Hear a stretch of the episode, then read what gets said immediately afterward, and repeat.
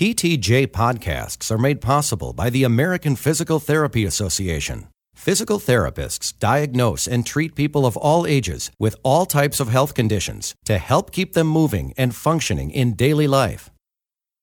The following PTJ podcast is the PTJ Symposium Rehabilitation of Patients with Critical Illness. The symposium took place at APTA's Combined Sections meeting on January 24th, 2013 in San Diego, California. The participants are Dr. Michelle Kho, Dr. Diane Clark, Dr. Darren Trees, and Dr. Amy Pawlik. The moderator is Dr. Patricia Ohtake, editor of the special series on critical illness.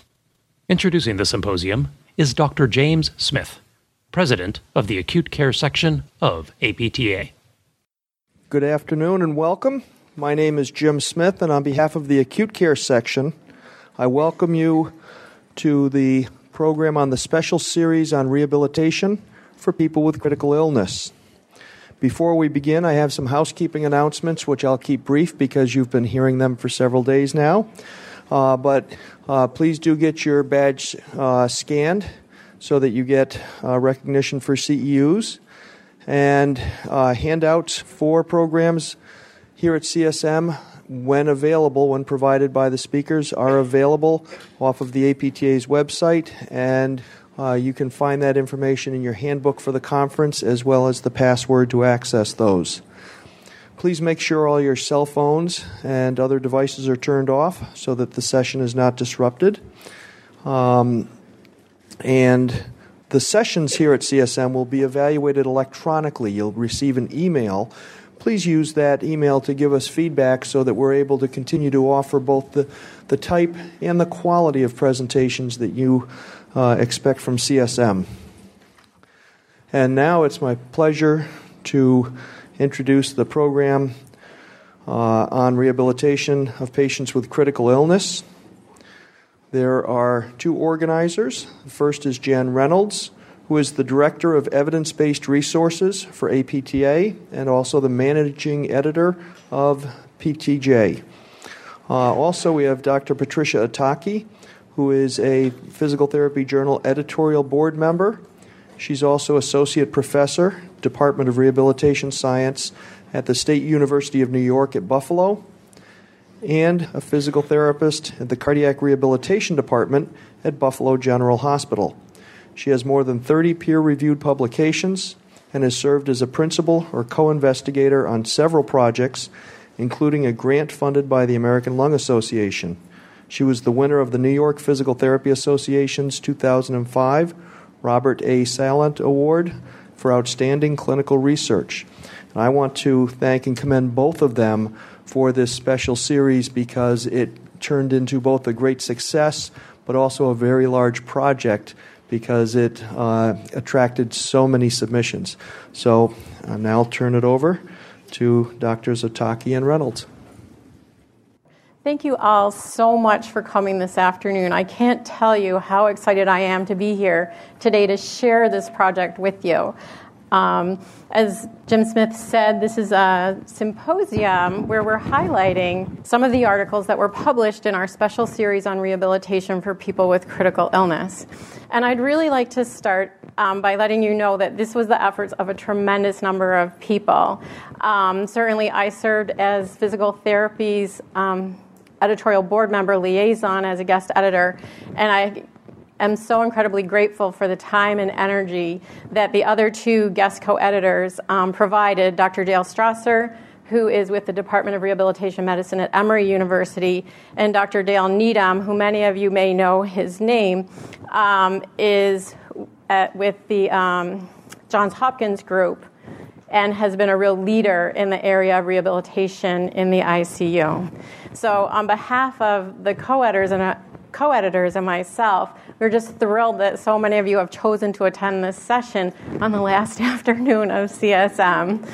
So, projects like this don't happen without incredible support from the leadership of the journal. And again, on behalf of um, the co editors and myself, we just love to extend our thanks to um, Rebecca Craik, who is the editor in chief of Physical Therapy, and also Dan Riddle, who is the deputy editor. And I was speaking with Becky earlier this week. She unfortunately wasn't able to stay for this um, presentation. But, um, and we were reminiscing that in 2007, the Jules Rothstein debate um, that's held at CSM every year questioned whether or not physical therapists should stay in acute care practice. And because at that point in time, many people were saying PT should only be in an outpatient setting and really didn't deserve or have a place in the acute setting.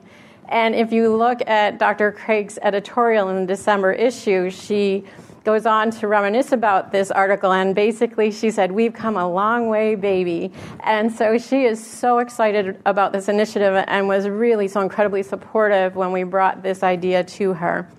Um, things like this don't happen in isolation, and if it weren't for Jan Reynolds and her absolutely amazing staff at PTJ that supported this project, getting manuscripts turned around and out to reviewers and back to authors and to the editorial board members, this would never have happened. So, if you could join me in just acknowledging Jan and her team, they're amazing.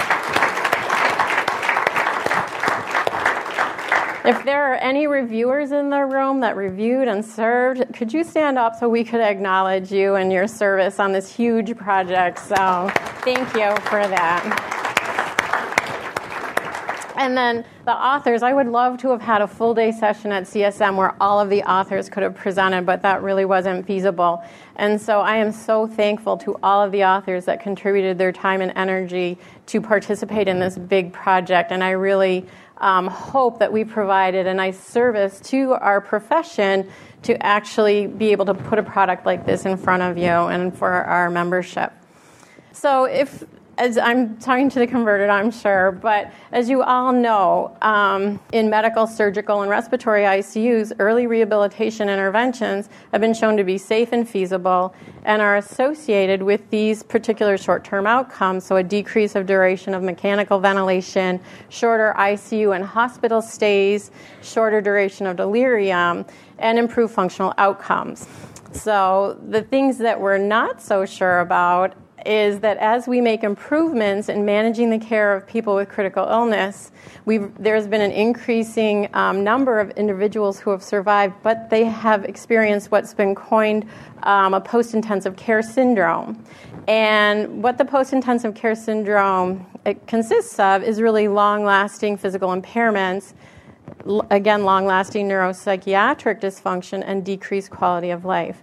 So, we've made great strides in um, rehabilitation of individuals with critical illness in the ICU, and we're just now, as they're surviving, and presenting with this post intensive care syndrome, learning that there's more to be done yet. And so there is this continuum of care. And I'd like to acknowledge Johns Hopkins for this um, image of early rehabilitation.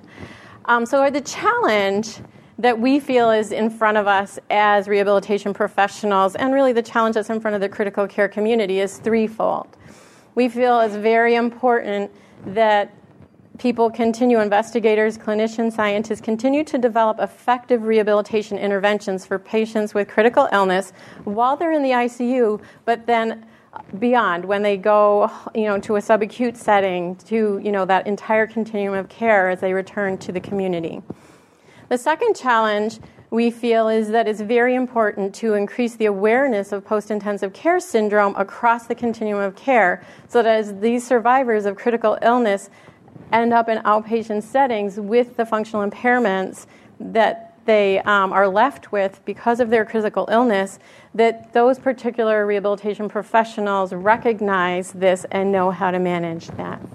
And finally, um, it's very, we feel that the challenge to us as well as physical therapists is that we should all endeavor to be committed members of interprofessional healthcare teams and promote collaborative practice.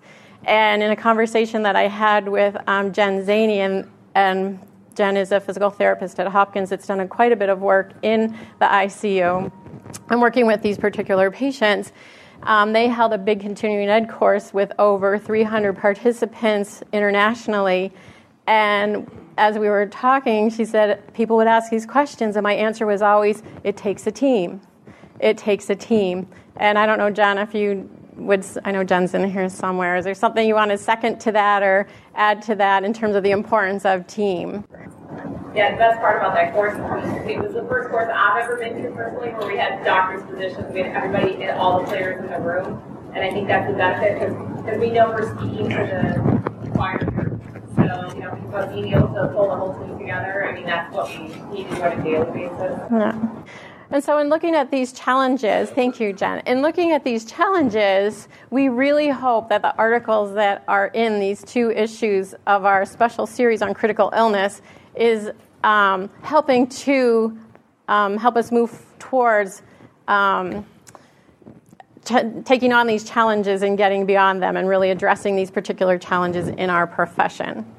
So, the critical illness special series actually ended up being two issues. We thought it was one. We had so many, um, we had a call for papers, and we had so many proposals um, put in that we went to Beck Craik, the editor in chief, and we said, how many can we take? And she just looked at me and she said, You take all the ones that you think we will be able to publish that will meet the criteria. And so, through the whole peer review process, we ended up with 20 articles that we're thrilled about.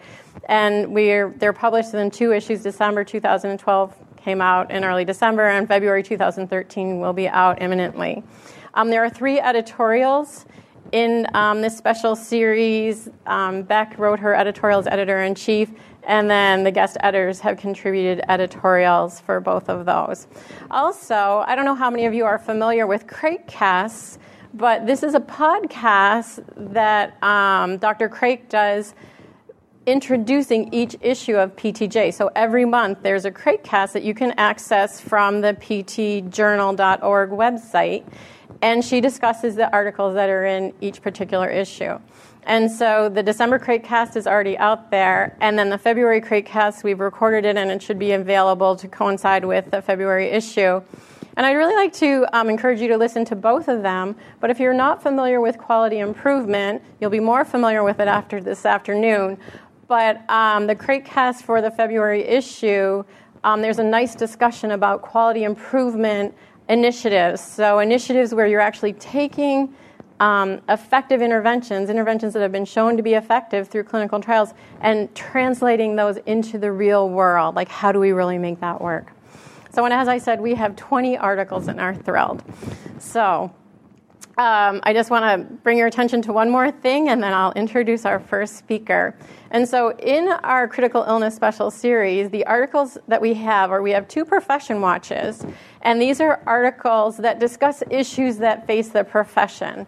And so, I'd really encourage you to um, have a look at those. One is looking at um, really the role of rehabilitation in survivors of critical illness across the continuum of care in terms of what follows after critical illness. And the other one is looking at funding mechanisms, and so how can what funding mechanisms are available for physical therapists to access to continue research in this area.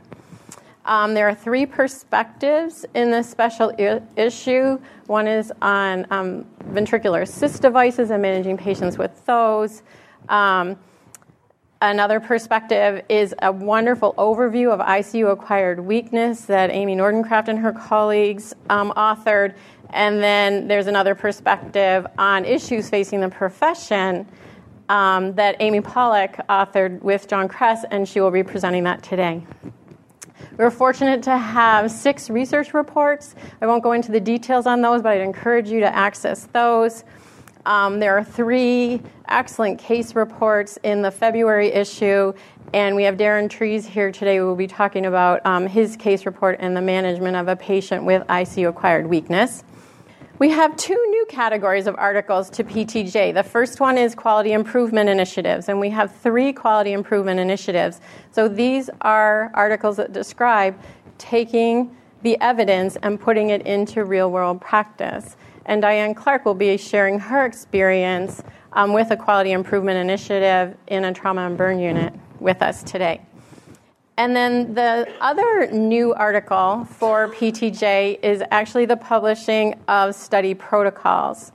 And um, this is study protocols really give an opportunity for us to, um, here I have. So in, study, in publishing the study protocol, what is being published is the study protocol, right? And it's a, it's a manuscript where active registered research trials, research studies, um, are explained and described. So there's no data in study protocols. It's just the protocol. So if you're looking for, oh, what's the answer? What did they find? That's not the place to find it. But the purpose of publishing a study protocol is that it enables scientists and funding agencies to stay current in their field.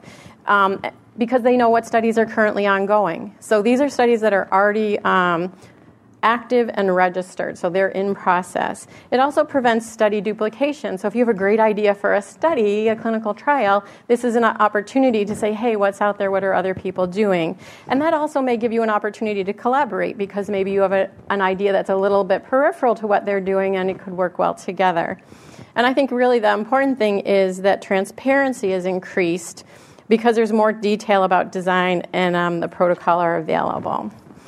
And so, giving you the background on study protocols, I'd like to introduce our first speaker. Dr. Michelle Kho is an assistant professor at the School of Rehabilitation Science at McMaster University and is a practicing physical therapist at St. Joe's Healthcare, um, St. Joseph's Healthcare ICU in Hamilton, Ontario, in Canada. She holds an adjunct faculty appointment at Johns Hopkins University in the Department of Physical Medicine and Rehabilitation.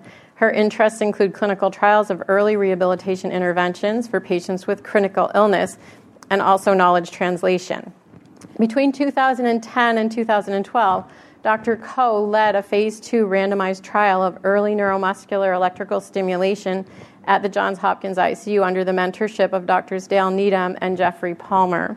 Her research was funded by a fellowship and Bisby Prize from the Canadian Institutes of Health Research, which is the Canadian equivalent of NIH. So please join me in welcoming Dr. Kho. Thank you.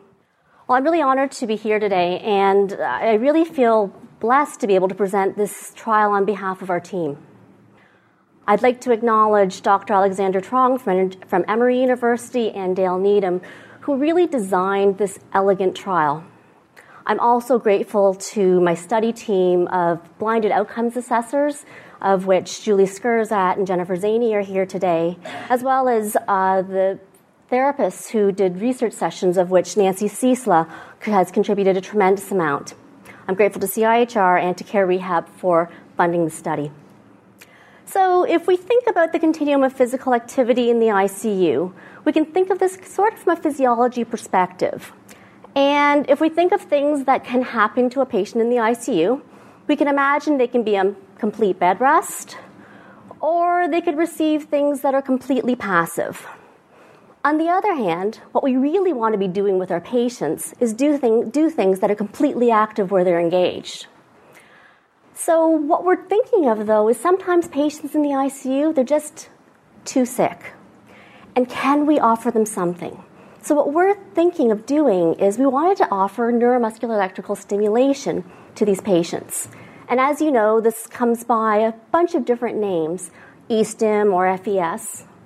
And from an ICU perspective, where we are is that patients are simply receiving the electrical stimulation in the ICU. They're not actively engaged in receiving the electrical stimulation. Quick hands up for anyone who's done NEMS in the ICU with ICU patients. So, just a few.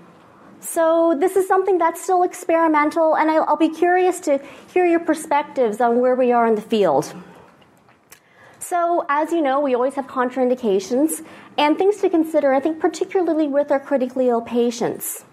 And we want to consider whether or not patients have pacemakers or implanted defibrillators, applying NEMS over any sorts of infected tissues, over any suspected malignancy, over untreated DVTs, areas of uncontrolled bleeding, over damaged skin, However, it is okay to do NEMS over intact skin over uh, implants containing metal, plastic, or cement.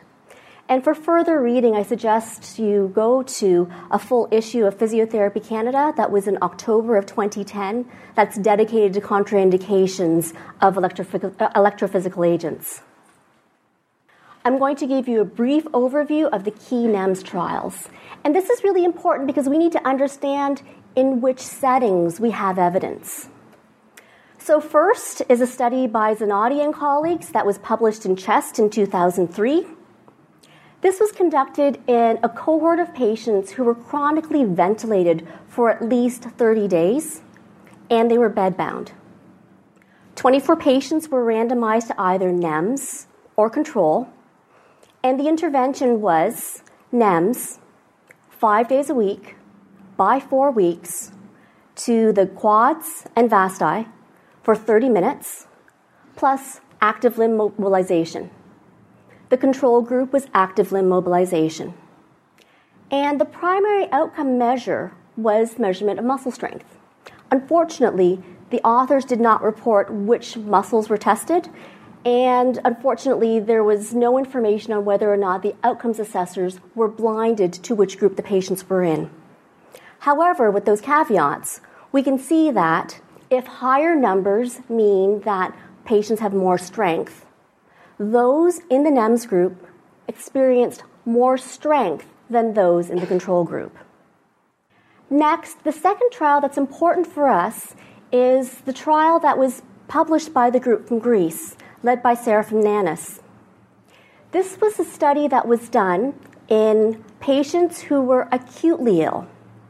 Patients were uh, randomized and admitted to the trial within day two of their ICU admission and they had to have an Apache score or a severity of illness score that indicated they were somewhat sick. 142 patients were randomized to either daily NEMS for about 60 minutes, again to the rectus femoris and vastus intermedius. The control group wasn't as well reported in the trial, and their primary outcome was ICU acquired weakness when the patients woke up in the ICU. This was measured as the sum of the MRC sum score, essentially looking at muscle strength bilaterally in upper and lower limbs. And overall, 24 patients in the NEMS group and 28 patients contributed to this outcomes assessment. And we'll expect that if there are fewer patients that have ICU acquired weakness, this is a good thing. And indeed, in patients exposed to NEMS, fewer developed ICU acquired weakness at awakening in the ICU. So, if we look big picture, what is the current evidence supporting NEMS in mechanically ventilated patients? We need to think about what treatment setting we're in. And first, we only have seven unique randomized trials representing only 160 patients around the world. The sample sizes vary from 8 to 140. And we've studied patients with chronic mechanical ventilation in one trial, which is the trial that we just talked of 24 patients. And the remainder of the studies have occurred in patients with COPD, pneumonia, or sepsis.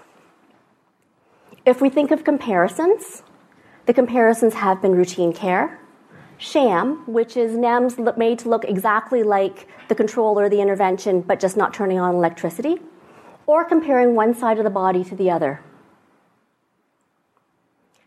Unfortunately, it's a bit of a mixed bag in terms of what parameters were used. And this has been a big thing at Hopkins in terms of where do we start from when a lot of the different trials use different settings.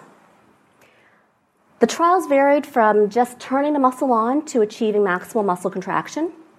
They varied in duration from 30 to 60 minutes, but they also varied in the number of days per week where patients received the interventions. And I think most important for a physiotherapy audience, if we think of the international classification of function, we're going to care about what happens to the patient so that they can return back to doing the things that they want to do. And this is important to note in terms of what outcomes have been measured. The main outcomes measured so far have been around body structure, microcirculation, muscle size, that sort of thing. Some studies have looked at body function, and a few studies have looked at uh, activity. However, it's important to note that no studies yet have measured the, um, outcomes beyond ICU awakening. So, big picture, what are the results? If we were to look at patients who are in a chronic ventilator setting, NEMS improves muscle strength, and patients can transfer from bed to chair about three days earlier. If we were to look at the acute care setting, right now, if we look at quads muscle volume, it's a bit of a wash in terms of the development of ICU acquired weakness at awakening. This seems to favor NEMS. And if we were to look at leg muscle strength, this also seems to favor NEMS. So, what is our pilot trial about? As Patricia mentioned, I'm sorry I don't have any results for you. We would love to have results for you. But what I'm going to do is share with you our research design. So, we thought, well, what happens if we were to do NEMS in newly mechanically ventilated patients for 60 minutes a day, daily, while the patient's in the ICU, compared to everything that looks like NEMS except for turning on the, the electricity? And we were interested in understanding whether this has an impact on muscle strength at hospital discharge. The muscles that we're studying include the quads, tibialis anterior, and gastrocs. Here is an example of one of our patients who's on trial. This is a gentleman who's quite young. He was super sick. He had ARDS. He was oscillated, and he was in the ICU for over two months. So, this is the sort of patient where we think, gosh, they're just going to waste away. Will this be helpful? So, who was eligible for a trial? The first cut is Have you been ventilated for at least one day and are expected to be in the ICU for an additional two days? However, you would not be eligible for a trial if you weren't able to understand or speak English and that's because the outcome measures that we're doing are dependent on being able to follow commands in English. If you weren't able to transfer independently at baseline, or if you had some sort of neuro condition that would prevent us from looking at whether or not the NEMS would work. We would exclude people if they were transferred to our ICU from another ICU after being vented for more than four days, if they were not expected to survive their ICU stay, if they had an implanted defibrillator, if they were pregnant or if they had a BMI more than 45, sorry, more than 35 kilograms per meter square, which is obese. This has been the most fun part of seeing this trial come to fruition because the trial has really hinged on the physical therapists who carry full caseloads and are doing our outcomes assessments. Patients are randomized to either receiving NEMS 60 minutes a day or to sham. Our primary outcome is muscle strength at hospital discharge. Our secondary outcomes include looking at muscle strength using handheld dynamometry, overall body strength, grip strength, duration of mechanical ventilation, mortality, hospital discharge destination. If we think of what it might look like for the patient as they were to go through our study, Patients are first admitted to the ICU and they're potentially eligible after being ventilated for at least one day. Throughout their ICU stay, they'll be exposed to the research intervention, which is on top of the existing therapy that they receive. And at Hopkins, this is a culture of early mobility. As soon as patients are awake in the ICU, regardless of whether they're delirious or not, we start doing outcomes assessments. And these are done by therapists who have been specially trained to measure the outcomes reliably. And what they do is they prioritize their caseload.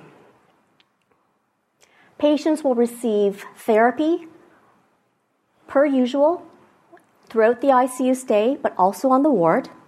And they'll also have outcomes assessments at ICU discharge and at hospital discharge. In total, based on our sample size calculation to look at a 25% difference in muscle strength, we're expecting that we will need 54 patients to survive to ICU discharge, which is about 27 patients per group. I just spoke to our team back in Baltimore and just learned that um, we still have a patient on trial. We have one patient who just had their last hospital discharge assessment. And what I think is really fantastic for the profession and fantastic for our team is that we have no missing hospital discharge outcome data for those patients who could be assessed. And that's really a testament to the therapist's involvement and passion for trying to move forward the field of ICU rehab.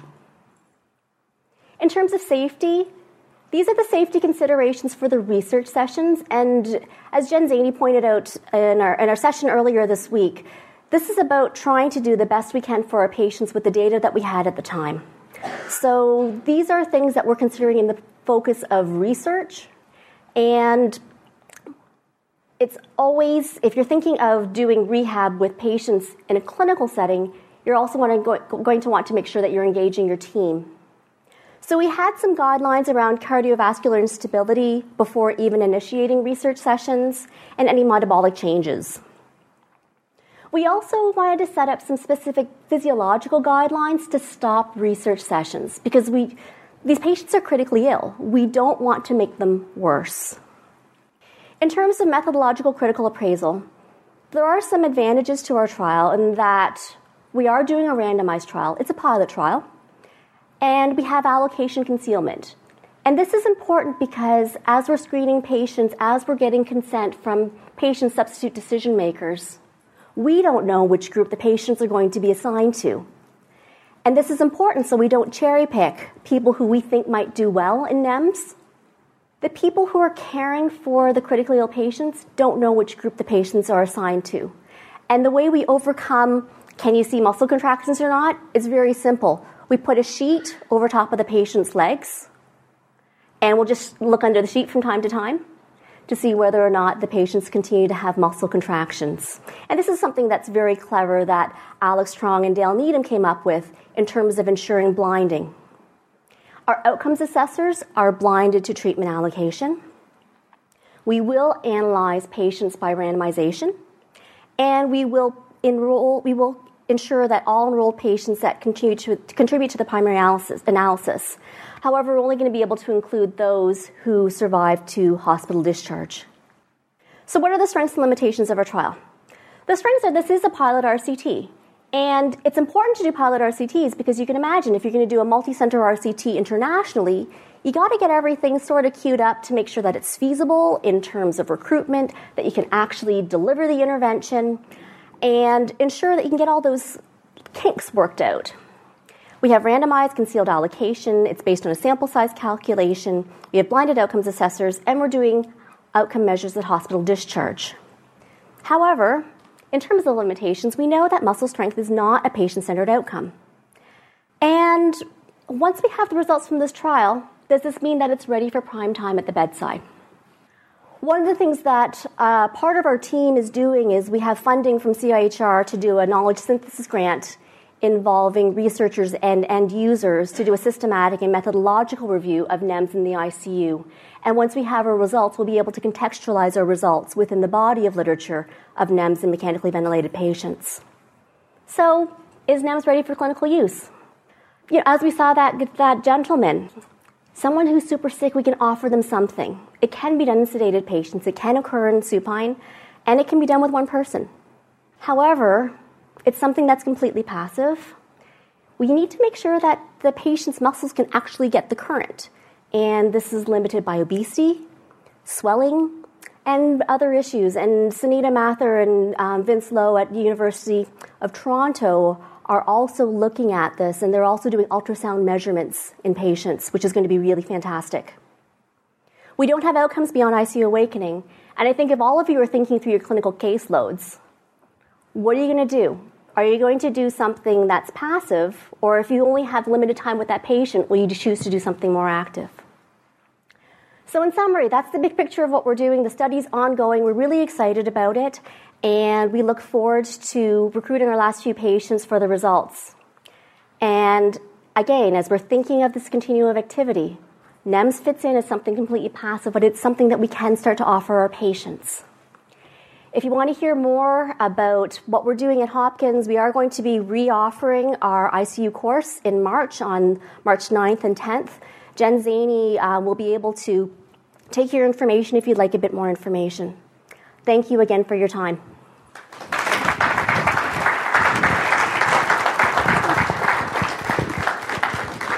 We have built in some time for questions at the end, but it may, we'd like to take one or two questions after each presentation. Yeah. Do you um, do you have a therapist applying the treatment every day? And do you have a therapist applying the hour long lack of treatment sham? Yeah, great question. So the question was do we have a therapist applying the treatment every day, and do we have a therapist applying the sham treatment every day? This trial has been really challenging to coordinate because we essentially have to have two groups of therapists. We have one group of therapists who is primarily led, primarily led by Nancy Ciesla as a research assistant and Karen Oak Jones Burgess, who is a critical care nurse. And they're primarily responsible for delivering the treatment interventions, regardless of, of whether it's sham or NEMS. When I was at Hopkins, I sat through hundreds of research interventions at the bedside uh, with these patients as well. Just wondering, like, what's your vision for this like, in the future? Your studies start to show, yes, it works on these few muscles, but any vision like the patient with all these electrodes all over their body? You know, it's it's a really good question. The question is, what what do we envision for the role of NEMS in the future, and do we expect someone to see be completely wired with electrodes over their body? You know, it's a tough question. I think we need to think of NEMS as a tool. We need to think of all sorts of different things that we can begin to offer patients. It's going to be challenging to see where it, where it fits in, especially with the limited time, the projected expected increase in demand for critical care, the expected increase shortage of physiotherapists. So, what is the opportunity cost over time? Could this be something that could be delegated? So there's lots of things to, to sort out. And I think that's what's going to be exciting about our systematic review and knowledge synthesis is that we're going to have uh, clinicians, researchers, and decision makers all sitting around the table. It's a multidisciplinary group, including physicians and nurses and physios, um, adults and pediatrics. And we'll talk about, well, here's the state of the evidence. Are we going to invest in buying NEMS machines? Are we going to invest in training therapists to do this? Or is this something that we're just going to keep our eye out on and maybe not change practice yet? Thank you very much, Michelle. Our next presentation is um, going to be given by Dr. Diane Clark. And as I said, um, this article that Dr. Clark authored um, is a new article category for PTJ in that it's a quality improvement initiative. And Dr. Clark is an assistant professor and associate program director in the physical therapy department at the University of Alabama at Birmingham. Dr. Clark received her undergraduate degree in physical therapy from McGill University and her master's in business administration from Georgetown University and her doctor of science degree in physical therapy from UAB.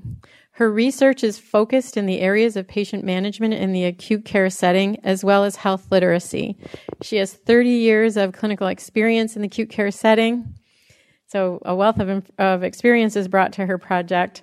Um, we just found out, I'll give you a little aside, we went to the same university. I graduated a year before Dr. Clark did, so I'm in the same category. Um, her clinical interests include cardiopulmonary physical therapy, diabetes, and wound care. So please join me in welcoming Dr. Clark. Don't mind. Thank you. Um, I'm delighted to be here this afternoon. Um, the word team, I think, is going to keep coming up again and again this afternoon because that's what it took to get this initiative off, the ground and, and make this happen. Um, Helen Matthews is here. She's my boss. um, but she was really the brainchild of this initiative um, from the PT standpoint and really was boots on the ground every day making sure that this initiative happened. Um, I don't know if John Lowman is here. No. Um, Russell Griffin was our statistician, thank goodness. And Donald Reiff is the medical director of the Trauma and Burns ICU. So, one of my mentors told me that you need to tell them what you're going to tell them, tell them, and then repeat what you were going to tell them. So, you know, in case you need to leave or fall asleep or whatever, here the, here's the key information from this study that I wanted you to walk away with. Um, one, this was a quality improvement project that um, we undertook. It was designed by an, an interdisciplinary team, and I'll go into who the team members were in just a minute. Um, collaboration and interdependence were so much more important to us than the coordination that existed before, coordination across silos. Um, when you focus on the patient, everything changes. Um, data, data, data. And I think that what came up in a presentation on Tuesday morning. Change is never easy. So you have to be in there for the long term, and sustainability is even harder. So, those are sort of my take home messages for this afternoon. Um, I work at UAB Hospital as a physical therapist, and it is a level one trauma center with about 900 beds. In 2004, the emergency room and the trauma and burns unit were given a, uh, a makeover because the volume was outstripping our capacity. And um, so we went from, I guess in 2004, we were seeing about 55,000 visits a year. But by 2008, the number of visits in the emergency room um, was over 70,000. So again, we were facing a capacity issue. Um, we were on diversion more often than administration would have liked, um, and many of our patients required critical care.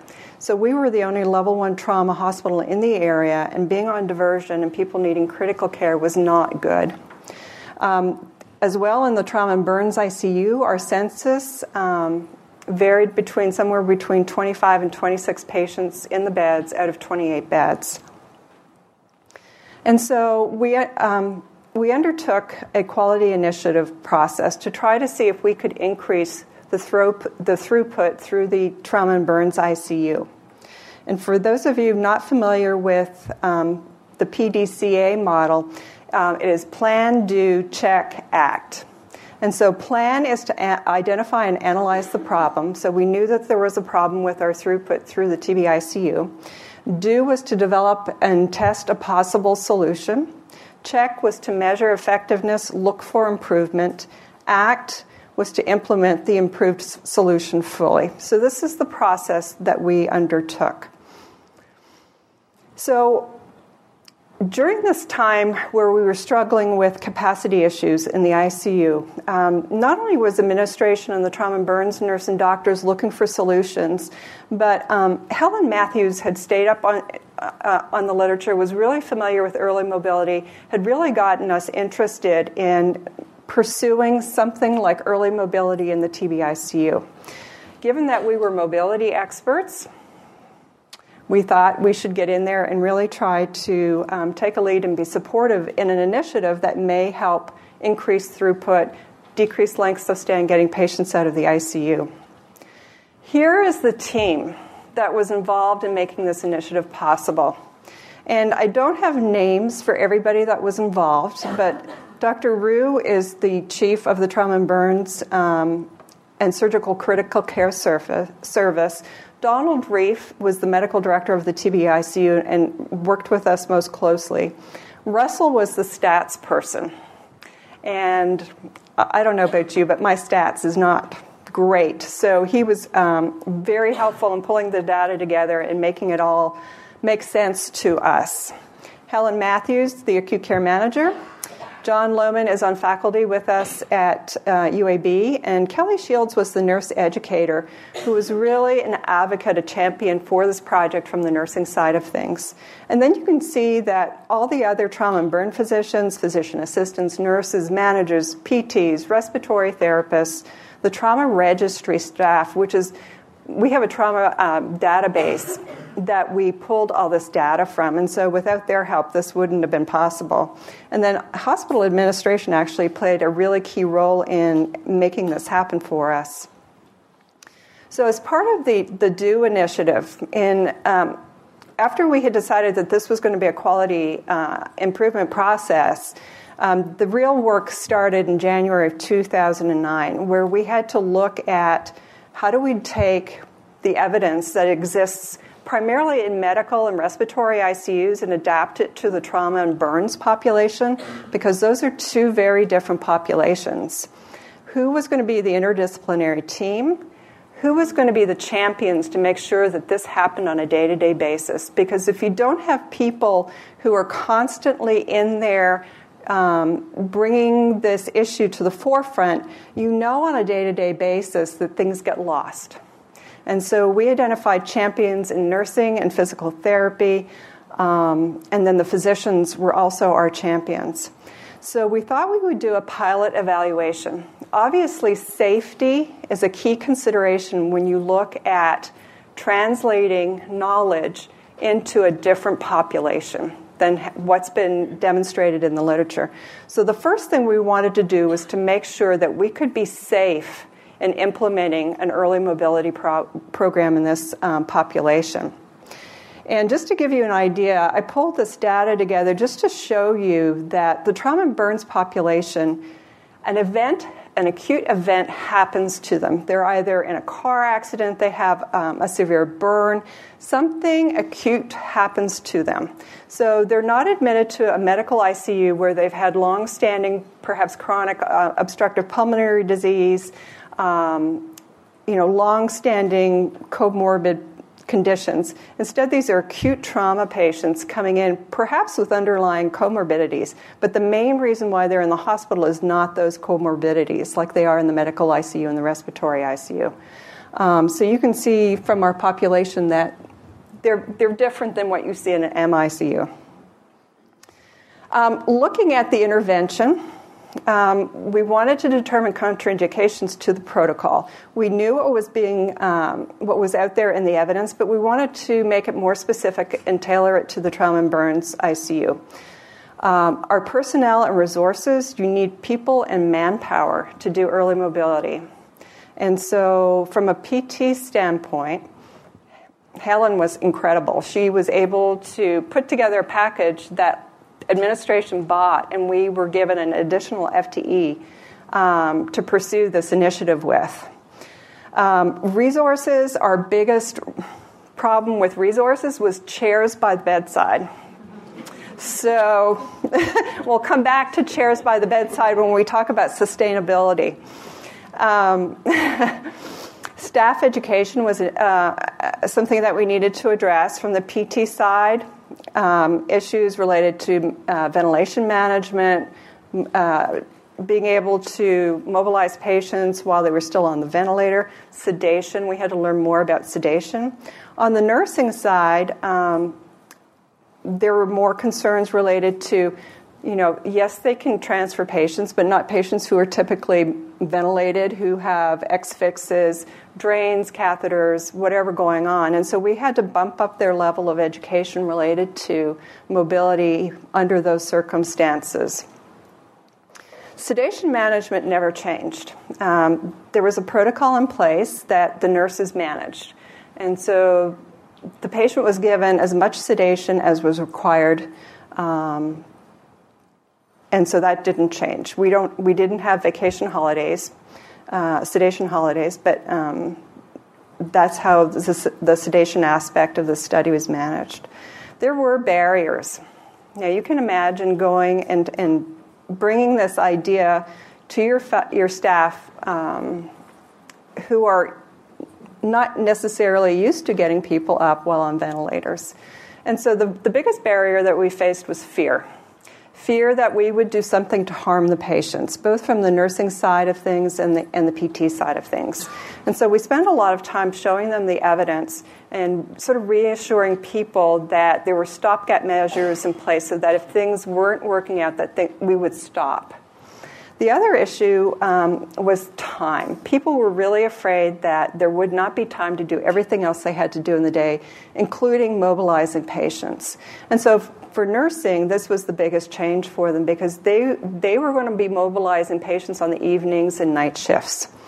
Um, and so we had to make some, we modified the protocol a little bit so that they could manage that across the, the 24 hour period. Communication and coordination, um, it became so much more important. You know, we thought communication coordination was about, okay, my schedule is going to let me get this patient up at 10 o'clock. Was that going to work for you? That didn't work under early mobility. so um, we spent a lot more time doing um, preparatory communication, getting reports from the physician assistants as to what was going on with that patient, when they had surgery planned for that day, what was going on the next day. And we stopped asking each other what was good for our schedule and started asking each other what was the best time to get the patient up. And so that really, you know, was a profound, I think, insight when we flipped that equation over to what is best for the patient. So, as far as um, the protocol that we used, it was um, adapted from the Peter Morris protocol that was used at Wake Forest. Um, patients were admitted to the ER and then to the ICU. At that point, the PT role was for us to do the initial patient screening um, and to assign the patient mobility level. We were responsible for identification of passive range of motion precautions because nursing was going to be pursuing that throughout the um, at least once per day, um, doing passive range of motion, and then we would do the physical therapy exam when it was appropriate. This is um, sort of a, just a very short snapshot of the protocol that we used, and you can find this protocol. Um, it's based on it was developed by Peter Morris. So, level one, not able to participate. Level two, able to follow commands, sitting up in the bed. Level three, sitting on the edge of the bed. And four was standing, transfers, and walking. So, here we are, first Monday in May. We set a, de- we set a target for when we were going to start the initiative um, because we felt if we just said, well, we're going to phase it in, that it would never get done. So we set a hard date. Um, and started collecting pilot data um, between May and August of 2009. And so, in, during this time period, we were assessing the, the safety and feasibility of doing mobility in, this, in the trauma and burns population. We collected data related to lengths of stay um, and complications in the patients. What we found at the end of the four months was that we had a decrease in ventilator acquired pneumonias. It was statistically significant, and we had a decrease in uh, deep vein thromboses. We did no harm, there were no adverse effects, so we were very happy with that. What we did see, which we were surprised, was that we had an increase in pressure ulcers during that time. So we didn't know if that was related to having the patient sit up, perhaps in bed, or it was seasonal, because summertime for us uh, is, you know, we see a lot more uh, of individuals coming in with spinal cord injuries. And so we didn't know if that was something related more to the patient population over that short time pay period or if it was something that we were going to do, that we were responsible for. So we debriefed everybody. Um, we told them the results. And, you know, really, when we looked at decrease in ventilator acquired pneumonias and DVTs, everybody was so excited. They said, yes, we're going to continue this and we're going to go for it over a period of a year. So we collected data. Um, from May 2009 to April 2010, so over a one year period. And what we did because we had the trauma registry, that database of information, we were able to use information on every patient that was admitted to the TBICU during this year period and compare it to individuals who had, were admitted the previous year. And so we had a historical cohort to compare to. So we ended up with an N of over 2,000 patients that we had data for. And so this was, um, you know, the design was a retrospective cohort study. And when we looked and compared the two groups, the groups that received early mobility to those who did not, the group that received early mobility, um, it, they were an older population, more females. The injury severity score, which is a measure of the extent of the trauma that an individual has, um, was statistically lower, but clinically didn't make a difference. So it wasn't really clinically significant. Um, the population that we worked with in early mobility had a higher incidence of comorbidities. So they were actually a sicker population than the group that did not receive early mobility. And here are our results. Now, I can tell you a little bit about risk ratios, but I would certainly appreciate it if you did not ask me any extensive questions related to this. um, so, a risk ratio, you're looking at the probability that something is going to happen in the, your targeted group, which for us was early mobility, to the probable risk that it was going to happen in your regular group or the group that didn't receive early mobility. And so if you have a risk ratio of one, it means that the risk was the same. If your risk ratio is lower, it means that the risk was lower. And if it's higher, it means that the risk ratio was higher in that group. So, what we saw was the risk ratios for airway complications, pulmonary, pneumonia, vascular, and DVT were lower, significantly lower in our early mobility group, even though they were a sicker population. There was one blip on the radar, and that was the cardiovascular complications. And though it wasn't statistically different, it was trending towards significance. And so we thought we'd better look at this in greater depth. And what we looked at when we sort of drilled down into the cardiovascular complications, we found that it was related to pericardial effusions and tamponade. Nothing that a physical therapist hopefully would um, inflict upon a patient, that it was related to the trauma rather than to the physical therapy intervention. And so um, we, you know, we did not um, worry about that as much anymore. Our length of stay went down, but it wasn't statistically um, significant when we accounted for the injury severity score. We didn't see a discharge, a change in our discharge disposition, and we didn't see any ad- adverse events. In fact, mortality decreased during the study. So, I, you know, because of the study design, we can't draw any direct conclusions, but certainly we didn't make matters any worse. Um, so, so what? So, early mobility, uh, mobility in trauma burns is safe, and it did reduce complications, and we think it saved the hospital money. Um, the culture where mobility is the cornerstone is so different than when it was before, or before we uh, underwent this initiative. And collaboration really became, really defined the relationship, I think, among the team players, the team members who worked with the patients in this unit. The one question that we really have and would like to be able to come up with an answer to is dosage. How much mobility is enough?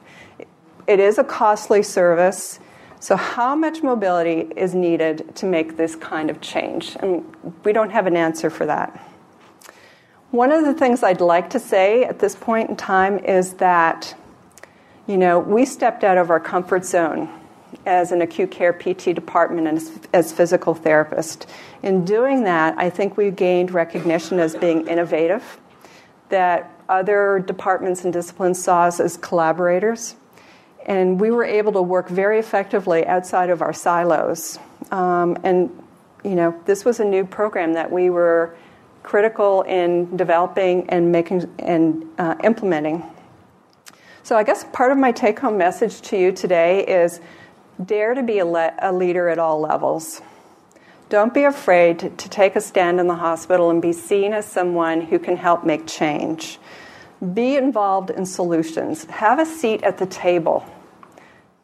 We need to be seen as problem solvers, not as cost centers.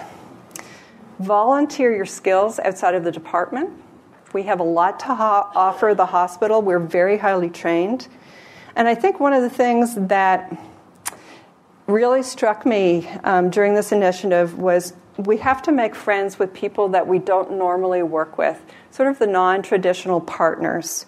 Um, not just your PTs and OTs and nurses, but you know, reach out to your, your stats people, to hospital administration, to the uh, trauma registry people. I mean, there were all kinds of people that we worked with in order to make this happen. And above all, my symbolic message is don't just ride a bike dare to be the pace setter, but not necessarily Lance Armstrong. Um,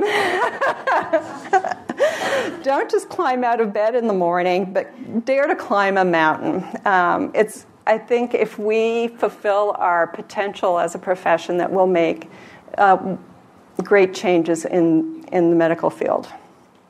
So that's my message.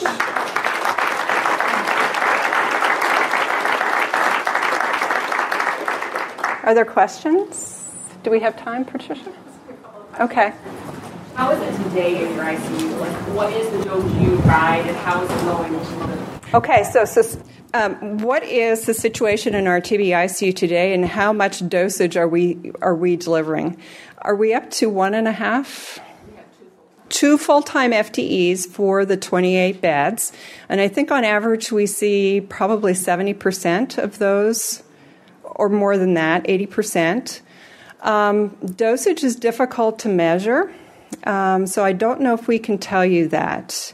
I think one of the reasons why I talked about chairs earlier on is the TBICU went into a person centered mode. And so instead of having just um, discrete visiting times during the day, family members, one family member can stay in the room with the patient. And guess who sits in the chair? it's those chairs that are so critical. um, and so you're going to find challenges, I think, you know, throughout. Um, throughout the, the implementation of this kind of program. Can we take one more question. The length of stay data that you show, mm-hmm. that length uh, discharge from the hospital, from the unit. Um, the one I showed, what the question is, um, was the length of stay data that I showed from the the length of stay in the TBICU or from the hospital. That was from the TBICU. And part of the reasons why we don't think that um, the the um, length of stay changed.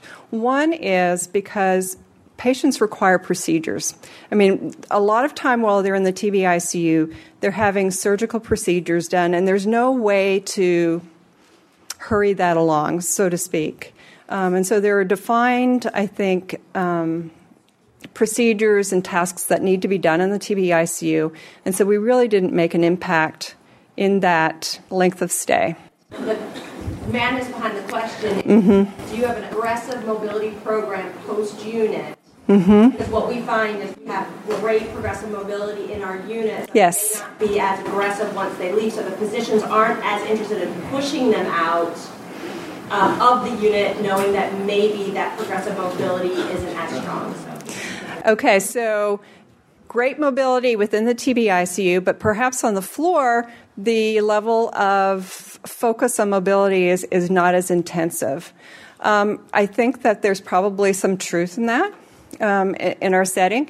The other thing that we face is uh, many of our trauma patients have no insurance. Um, and so the discharge planning, I think, can be a real challenge in, in trying to get and find a place for them to move beyond the hospital. I don't know if other people have that similar issue with trauma patients. Thank you very much, Dr. Clark.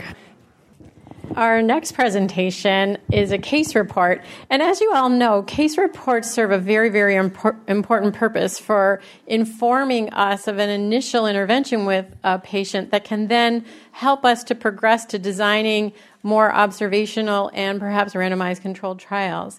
And so um, our next presenter is Dr. Darren Trees. And Darren is the rehab manager at Solara Hospital in Conroe, Texas, and has 17 years of experience in ICU rehab. He's a frequent guest lecturer on the topic of ICU rehabilitation and has presented on the subject at state, national, and international levels. Darren was also the recipient of the Mary Sinnott Award for Clinical Excellence in Acute Care from the acute care section in 2004. So please join me in welcoming Dr. Trees.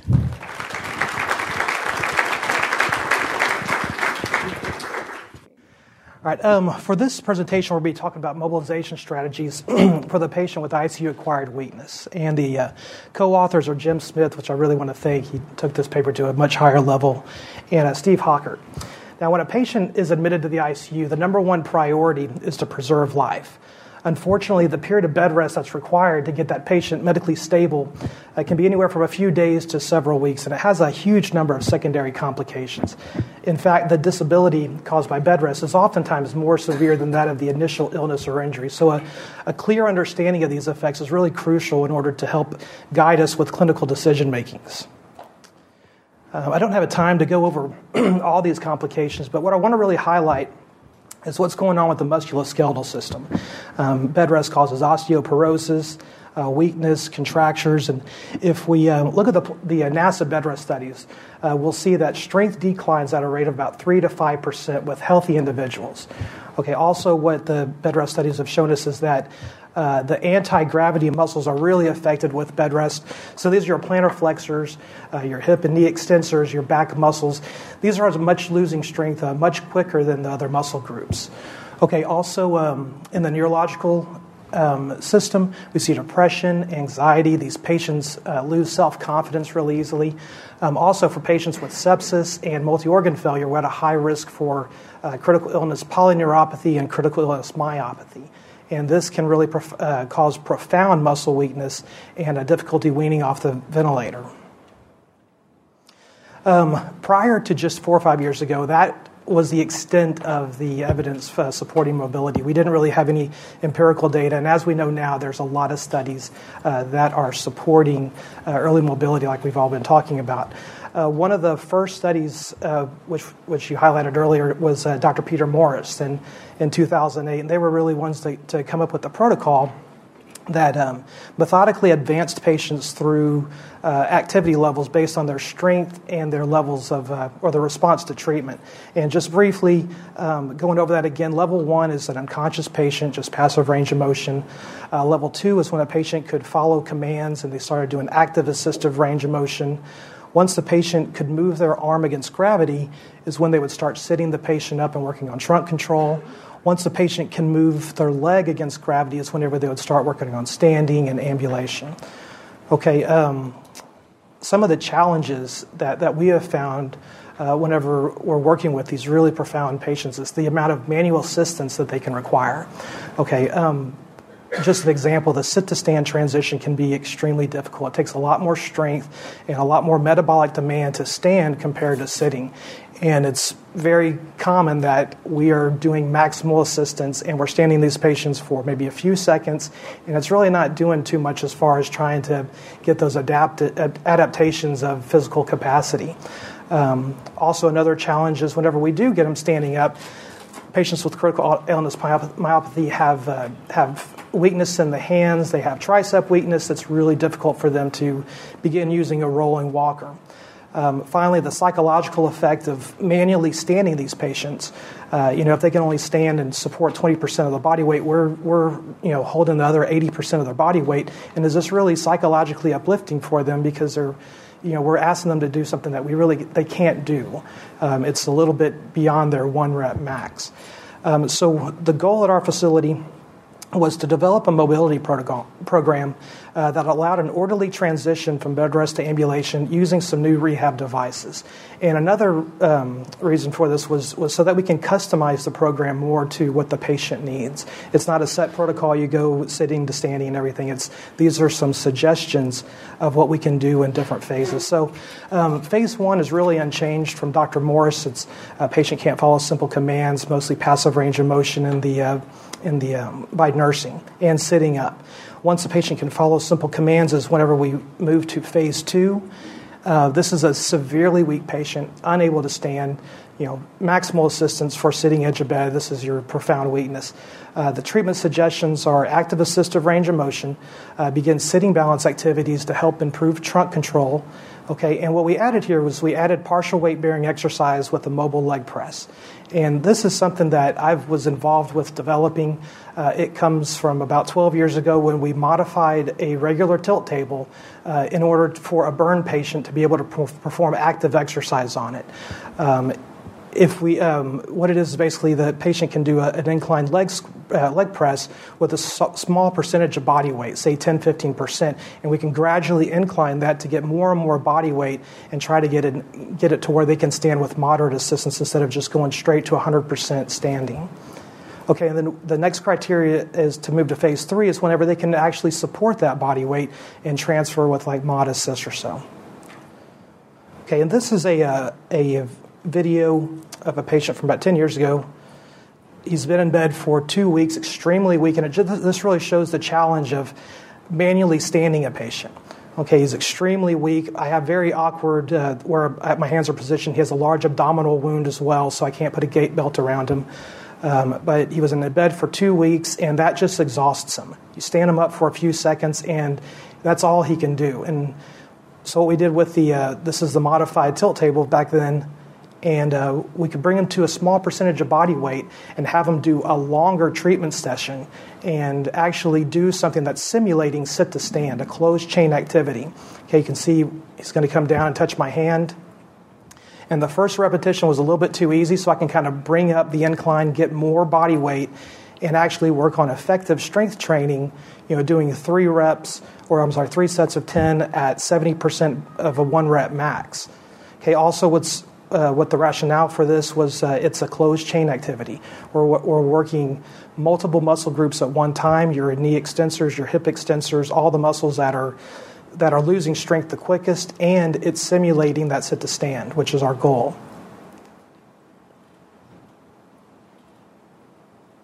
Okay, so phase three is whenever a patient is still weak but can support their body weight.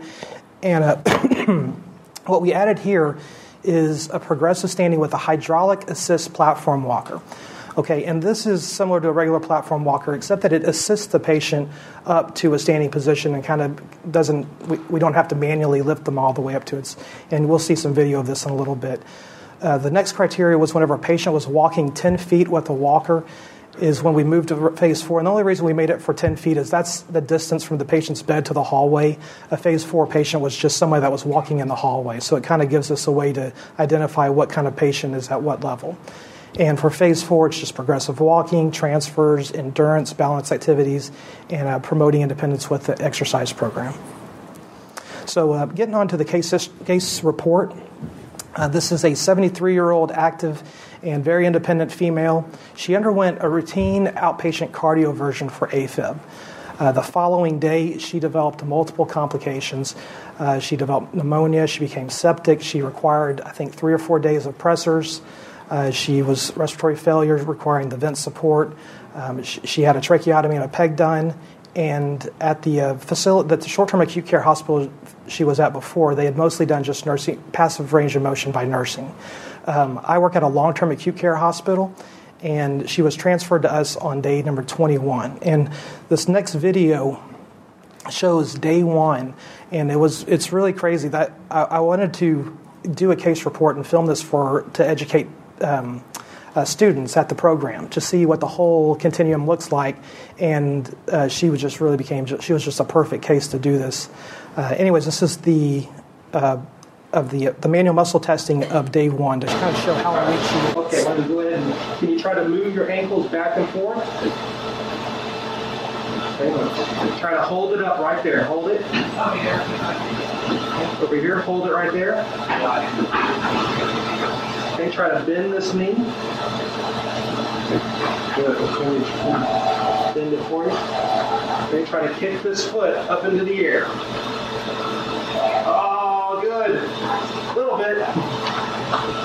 Okay, over here, try to bend this knee. Good. Okay. All right, ready to try to take that foot up off the bed. Almost good. Now push out in my hand. Push. Good job. Okay. How about your arms? Can you lift your arms up? Up. Try to lift this hand up to right here. Good. And down. On your right one, can you try to lift it up? She's two out of five. All right, well, we'll start tomorrow. We'll get to doing some exercise. So clinical impression the patient was alert, she followed commands, uh, she was on mechanical ventilation at CPAP mode at 45% oxygen, vitals were very stable. Uh, manual muscle testing, um, the MRC sum score came out to be about an 18. Uh, severe weakness is, is anything less than 36. Uh, sensory, she was impaired in a stocking glove distribution. And uh, whenever we tried to sit this patient up on the side of the bed, it required two of us. It was max assist. We did the kind of the pivot at the edge of bed. She sat up for about 30 seconds and she became dizzy and had to sit back down. So, really, really poor uh, physical capability. She, her aerobic capacity was not there. So, uh, she's a perfect for a phase two type of patient. One of the suggestions was to do the, um, the incline leg press to begin strengthening her leg muscles. So this is this is actually day two that she was up at our facility. And push. One, good. Push. Two. One down. Bend the knees. And push hard. Push, push, push, push, push. Good. Three. And push. Push. Excellent. Four. Five. Good. Six. Good. Okay, so what we were doing with this is we were doing three sets of incline squats, doing about you know seventy percent of a one rep max, where where it was just you know comfortable for her to do, but it was a challenge for her to do. After after we did a set of ten, we would bring the incline up and have her isometrically hold herself there, and we would do active assistive range of motion. So we're trying to work on the lo- lowers and the uppers, and we're getting that weight bearing.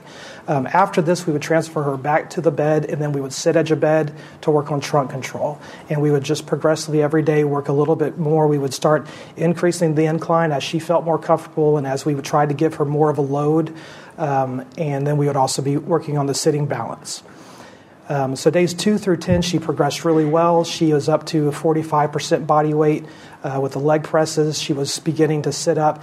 But just like uh, critical patients, the, you, you, can take one step forwards and you take a step back with a complication. And an x ray revealed that she had a pleural effusion on day 10 and uh, they required a thoracentesis, transferred her back to the hospital. Um, she was on pressors again, and she was there for 22 days again at the short term. So she transferred back to us on the overall day 56, and it was like starting all over again. She was just as weak as she was before, same exact uh, muscle testing. Um, and it was just it was tough because we made those gains and now we have to kind of start all over and do it again so we started again uh, with phase two we resumed the progressive um, uh, leg presses for partial weight, and sitting edge of bed. Once she was able to, um, to uh, after about 10 days or so, she was able to sit up edge of bed and kind of hold herself up, and she was weaned from CPAP to the trach collar at that point. Um, this is when we started working on phase three, standing with the, with the uh, platform walker. And we initially worked on just standing, and it was she would stand for like 10, 15 seconds, and she'd go down. And it would fatigue her. And then um, we would slowly, the next day, we would go maybe for a minute. And then I think this is the third day where she was ready to begin taking steps, and this is that video. Three. Okay, put some weight on those toes. You can see how that, mm-hmm. that hydraulic assist really helps. We're going to come forward. Just don't panic. Bring that. Try and bring that right leg forward. Oh, yeah, good. Good. So, now the left.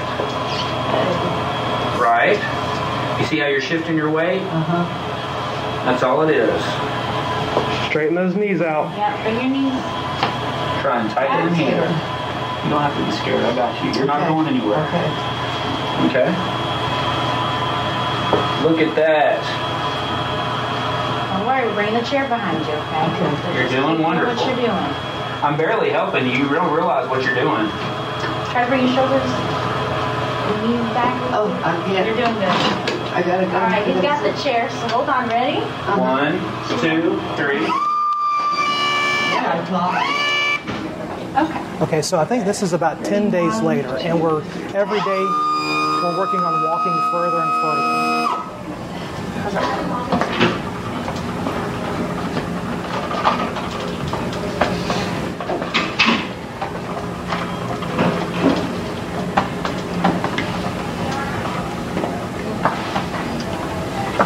Great job.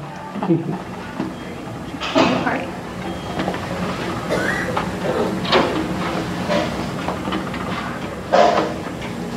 you, ma'am. I'm so proud. Okay, so um, so uh, the, her primary goal was walking, and that was the biggest motivator for her was to walk further and further each day. And I'm sure most of y'all do that, where you make the goal tomorrow we're getting to that that place in the in the tile or something. And every day that was her main thing is is I'm going to walk further. But after we did the walking, maybe it would be you know one after one rest we'd walk a little further. We would do an adjunctive therapy uh, to help also improve endurance, and and uh, this is some of the adjunctive therapies we were doing after the walking. so the bicycle. Awesome.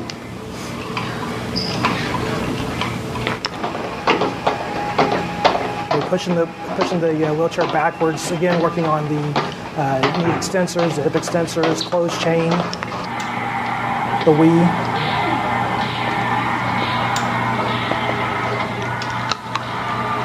One of these at home to work out my frustration. Right.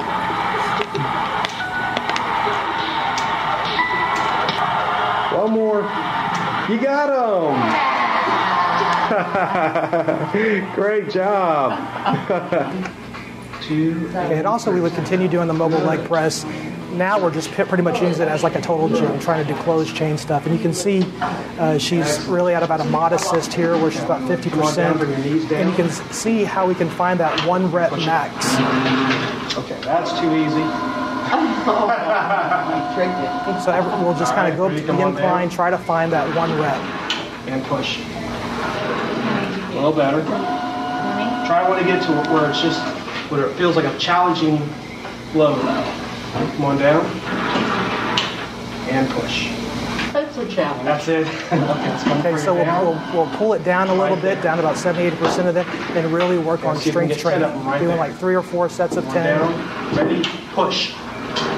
Good. One. Push. Perfect. Two. Okay, so uh, phase four, we sh- she, uh, it was whenever we're ready to start trying to work on getting the weight. She was showing she's uh, better hand strength, better arm strength, and now we need to try to start getting her down where she can use a walker. Okay, so this is the video of um, the first time, and you can see Two, how difficult it is compared to the platform walker. Extend, there you go. Okay, remember what I told you about leaning back? Try and lean forward, so slide those hands forward. Just straighten out your hips. Just stand there, get your balance a little bit. She's gonna be right behind you, so you don't need to be scared. Okay. You're not gonna fall. I'm not gonna let you fall. That left leg forward. There you go. Okay, Well, it feels for all the world. I'm that's okay. The same thing. There you go. Great job. Okay, the day before this, she was walking like 80 Try feet and with the straighten platform out your posture. There And you now go. this is much more, so we're, we're challenging her to her limits of her physical abilities. And that's an appropriate response if we see a little bit of knee buckling and, and a more of a challenge for her. Okay, bring those hands back a little bit so you stand straight. Stand straighter. Tuck your bottom in. Try and bring that right leg just a little closer and just stand tall for me. There you go. Okay, you want to try and sit down? Okay, so this is the following day, the One, first time trying it with a walker. Three. Now. There you go. okay. We'll just push this along. I got you. Gotta watch those knees don't buckle. Mm-hmm. There you go. Look up every now and then. You're doing great. Look up, Darren. Good job.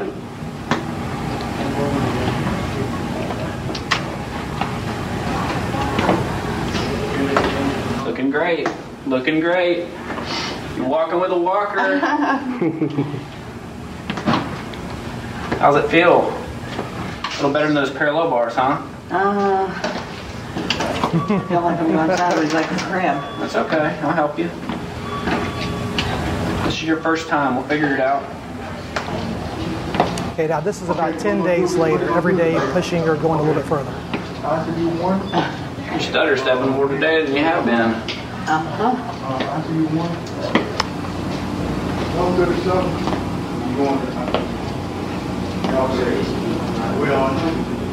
Fucking, you're doing great. Hey, Great job.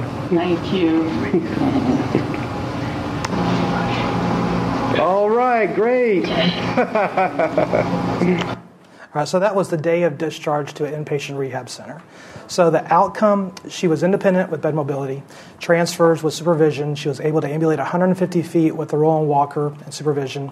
Uh, MRC sum score increased from 18 to 52, and um, again, she DC'd to inpatient rehab. So some of the uh, benefits and with the discussion in this, um, what we found beneficial is that re- the reduced physical demands uh, of using the equipment allowed longer sessions to improve aerobic capacity. And, um, and you know, compared to the beginning, whenever we were just trying to stand her up, being able to put her at 50% or 30% of her body weight, we were able to get a much longer um, session. Also, the, the use of the progressive mobility devices resulted in less physical assistance. And this is really, I think, you know, was a big part of psychologically helping her because she didn't have to have to really, um, you know, d- rely on us for, for the assistance. Um, finally, I want to end with this last part of the video she um, went to rehab. She was there for, I believe, 10 days or, or right about two weeks. And then she went to home, uh, went home and had home health therapy for one week. So she came back after that and she showed us how well she was doing three weeks. And she would all, she always told us that was her goal is to come back and show how well that she could walk. So uh, this is the, the last part.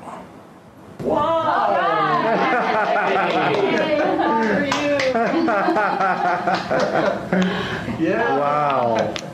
I told you I would be back walking in. Yeah, yeah. you really do. Remember that? Yeah. You, I am. We're looking forward to it. Yes. Okay. Who's this? Come on here.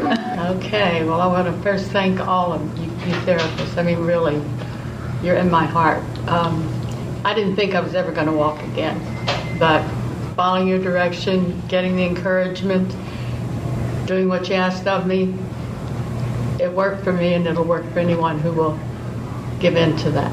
One day at a time. Yeah, just put yourself out there full force, yeah. and you you can recover. It's amazing. So just looking back at when we first saw her to where she was just could barely move her legs, and then at discharge. So I think this is a, I love this case showing it to students because they never get to see the whole continuum of you know from the beginning to the end, and that's really what what uh, what you know I wanted to, to show this is that it's such a rewarding you know field that we're in, and um, thank you for letting us share this with you.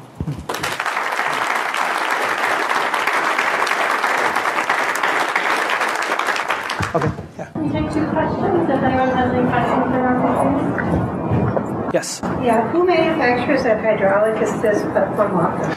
That is that's one from uh, Arjo. It's the Sara Plus.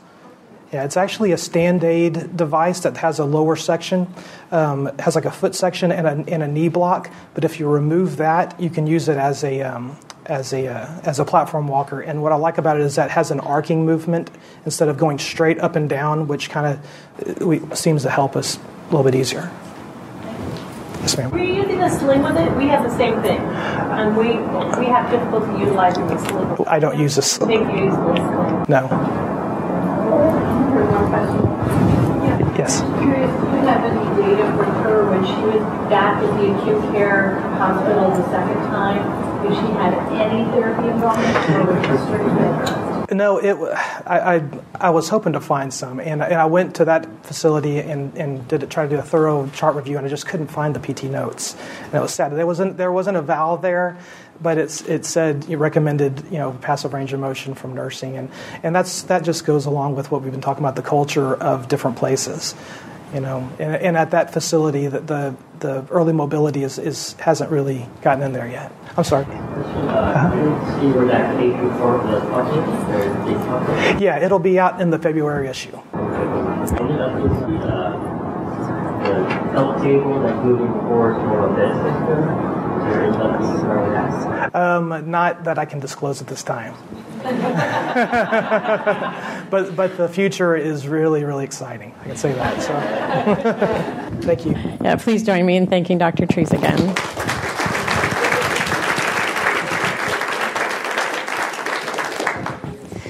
The final speaker for our um, critical illness um, special series is um, Dr. Amy Pawlik. And this article is a perspective, and I'm not sure if you know exactly what the purpose of perspectives are in our journal, but perspectives are articles that are written about an area of physical therapy by an expert in that field, and it's not only just a summary of a particular practice area or issue, but the author also then provides their expert opinion and interpretation and views and vision um, on this particular topic.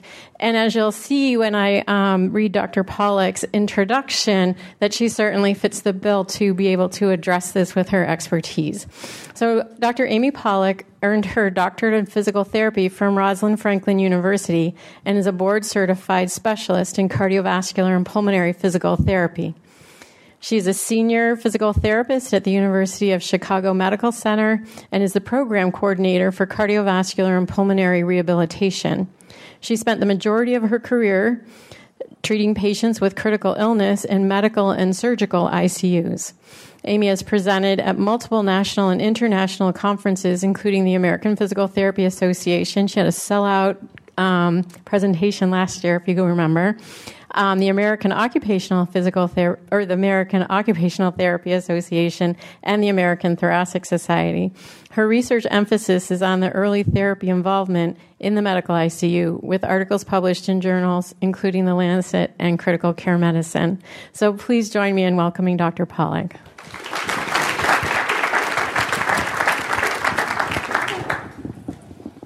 All right. Um, thanks again for staying for the last segment of the last session of the conference. I really appreciate you all being here. Um, so, I am going to talk about issues impacting the delivery of physical therapy services. Um, uh, my name is the only one up here, but I have to acknowledge the support of my co author, um, Dr. John P. Kress, who um, is the medical director of our uh, of our medical ICU at the University of Chicago, and one of the best physician champions and uh, colleagues that one could ever hope for. So I have to acknowledge his input here as well. Um, the idea for this paper came basically from presentation. Um, you know, we have in this in this you know the past five or ten years seen a, a lot of influx of um, review papers in, in journals across medicine and rehabilitation on issues related to critical care mobility and rehab, including you know, papers about the effectiveness of rehabilitation in critical illness, about the feasibility and, and, and safety. Um, that you know of course we have barriers related to um, cultures in, that exist in our hospitals and our intensive care units um, um, that we of course need multidisciplinary collaboration collaboration and also um, papers about sedation interruption and things that will, if we advance them, help us to intervene earlier with our patients. And so, to me, these are all topics that, that definitely do um, uh, pertain to rehabilitation professionals, but also to the medical community as a whole.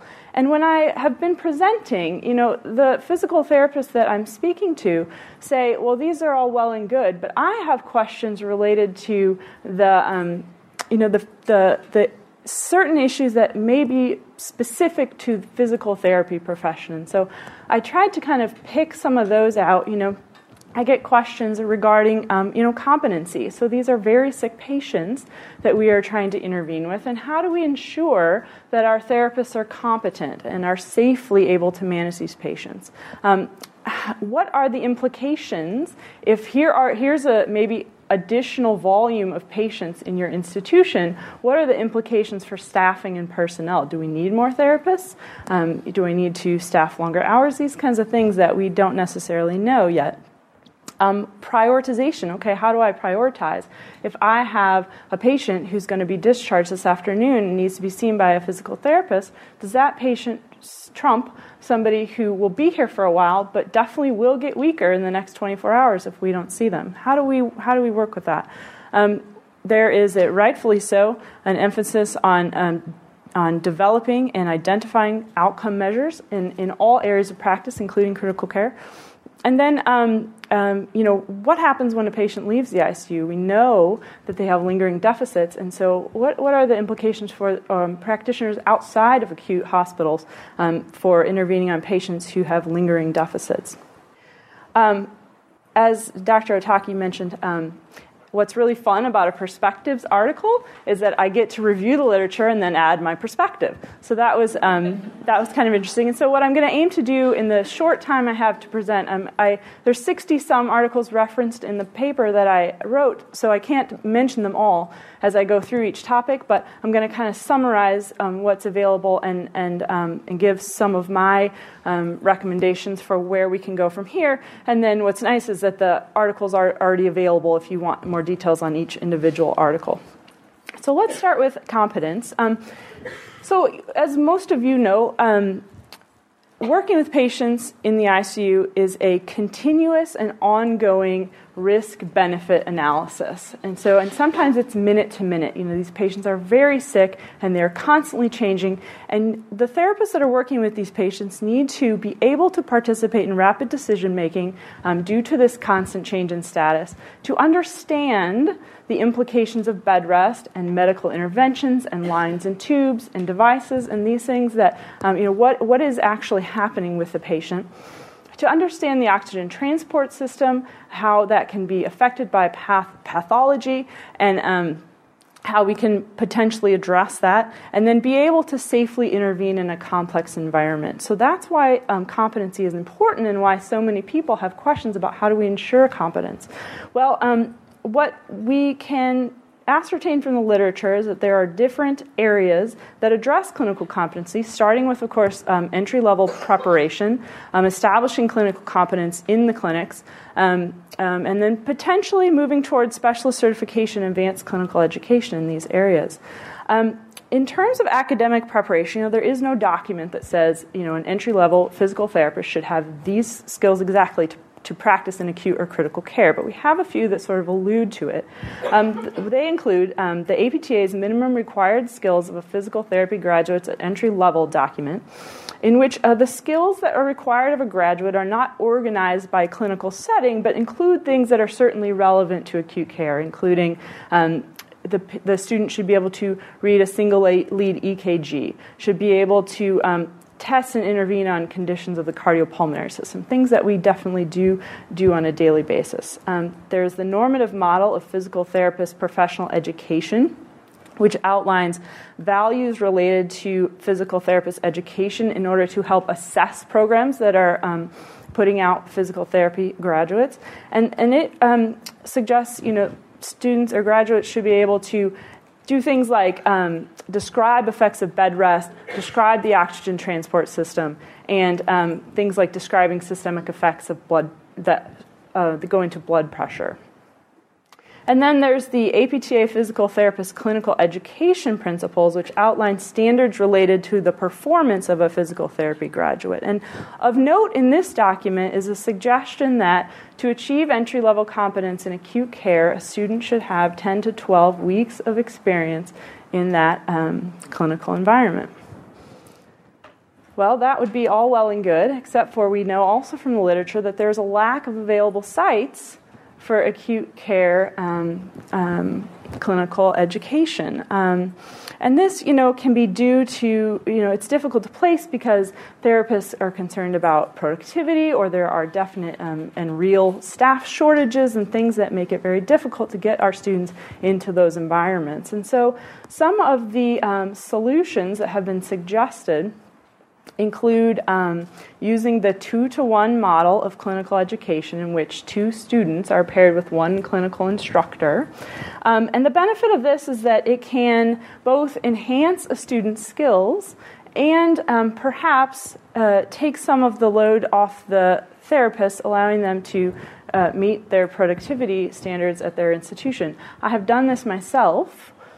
Um, I have found it's kind of helpful if I have a student start a little bit early, if they stagger a bit.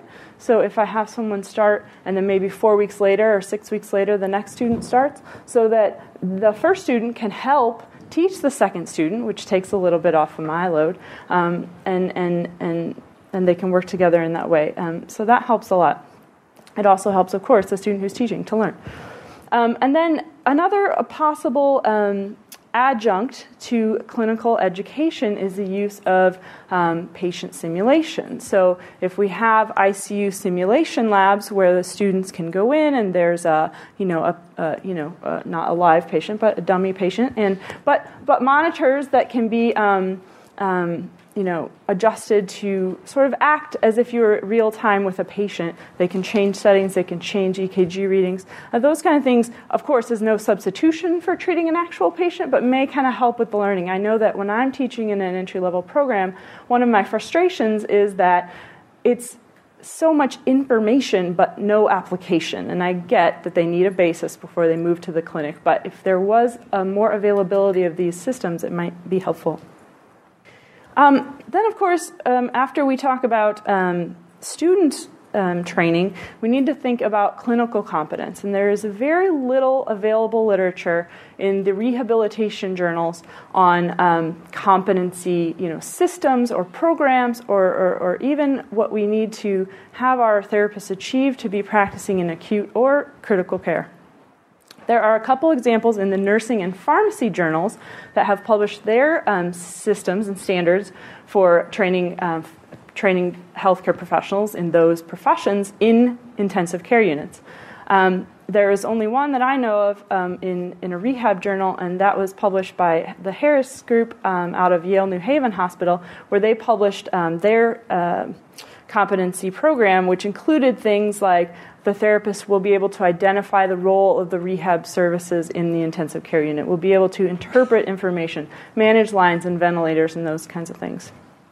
I put this up here. This is the um, competency form, one of them that we use at the University of Chicago. It is by no means am I suggesting it is the way to go. It's just what we have developed, and you've got that in your handout if you're interested. Um, you know, in our facility, um, a senior therapist must um, see a, a newer therapist demonstrate all these activities multiple times before they will be checked off on their competency. So, you know, we could really use a lot more in the literature on that topic to help guide us in developing competencies.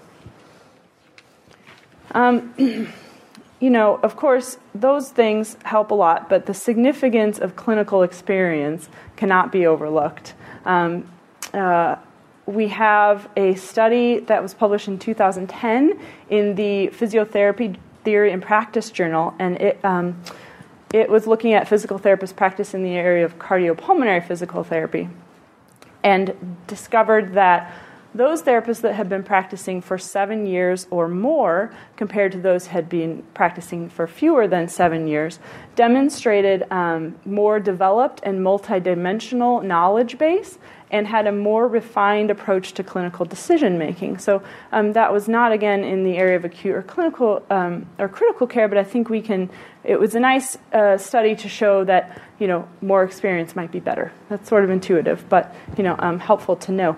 Um, and then you know. Um, in the, the, the ABT, ABPTS, which is the American Board of Physical Therapy Specialists, has certified in eight different specialty areas um, um, um, uh, special certification um, in you know orthopedics, neuro, cardiopulmonary, and those kinds of things. I think um, that for therapists in the practice in acute care, we often specialize in areas that are relevant to what we're doing, cardiopulmonary, neuro, geriatrics, maybe, but they, that may not be capturing all of the unique skills and knowledge of an acute care or critical care practitioner. And I think that it is imperative that we as a group work together. And I know it, the ball's in motion. The acute care section has been working on helping define the specialty skills of an acute care practitioner um, in, in a, um, in a um, practice analysis or something that we can use to help establish um, both specialist certification and acute care residencies in that area. Another I didn't put up here, but I think um, what may actually come first is um, critical care fellowships that may be slightly easier to establish and definitely are also needed. Um, so, uh, moving on to the next topic, um, a reasonable concern when we're talking about intervening with patients earlier is the potential impact on personnel resources. Um, you know, hospital staffing, there's a nationwide shortage in, in acute care, and that's published data. And, um, and so, um, a lot of times, of course, administrators want to know what does this mean for personnel and what does this mean for cost. And so, um, there's published information on um, mobility teams. So, who needs to be performing these interventions? And on the um, available literature, the, the composition of mobility teams varies quite a bit. You know, there's physical therapy, occupational therapy, nursing assistants, nurses, and different uh, assistants and technicians. Um, and so the number of practitioners and, and who they are varies, but what's interesting is that all of these mobility teams includes a physical therapist. So I think we can at least say that given these published articles, along with a history of support for rehabilitation in critical care, and say that a physical therapist should be an integral part of the critical care team. Now, to save on costs, a hospital administration might be tempted to rely solely or, or more so on nursing to, um, to mobilize patients, which I think that definitely nursing needs to be a part of the mobilization team. But um, in one study that was published by um, Garzon-Serrano and their team, um, they noted that compared to nurses, physical therapists achieved a higher level of mobilization in patients in the intensive care unit, and also cited um, the nurses and the physical therapists, when they did not mobilize a patient, cited different reasons for that. So the um, nurses' reasons might be um, hemodynamic instability or the presence of continuous renal re- replacement therapy, where the physical therapist might be something more like um, neurological impairment. So we're definitely looking at these patients for mobility from a different point of view, which um, is again probably sort of intuitive. But um, in addition to that,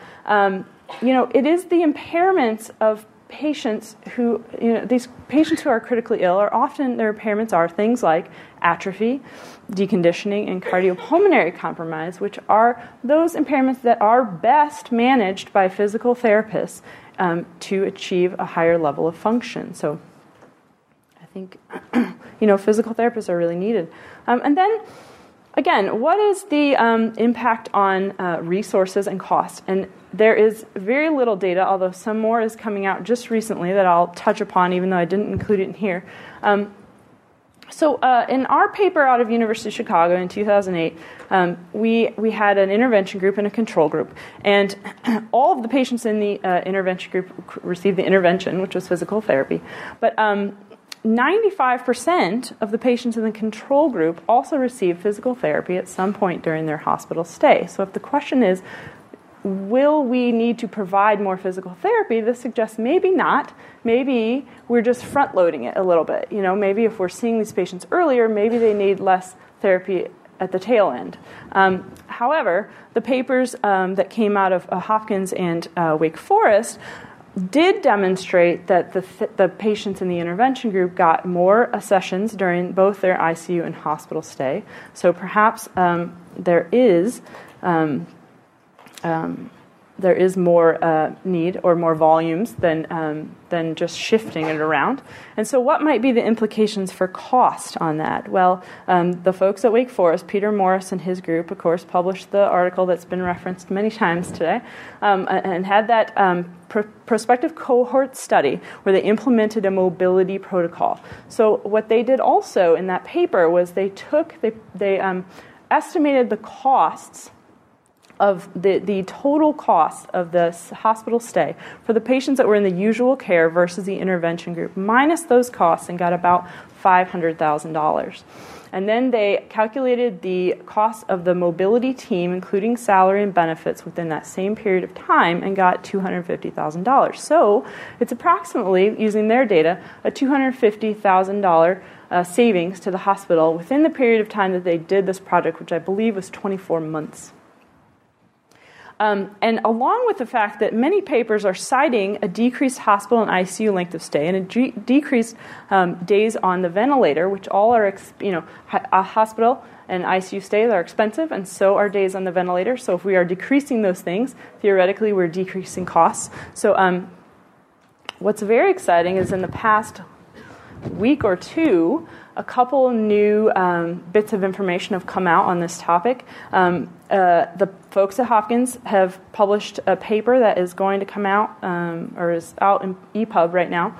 Um, and what they did is they, they developed a financial model using all the available data from various papers and also the data that they had from their own quality improvement project. And they um, created um, a projection that showed that um, in a year's time, they could save the hospital about $817,000 for patients who received early rehab. Um, and so, again, that paper is just about to come out, but that's sort of the, the, the brief synopsis of that. And then um, a an abstract has just been accepted by, for presentation at the American Thoracic Society conference by our group at University of Chicago. And what we did is we took um, our our patients that were in our intervention group in our Lancet paper, and we uh, followed that followed up with them six months later and said, how many days were you in an institution following your discharge from the hospital?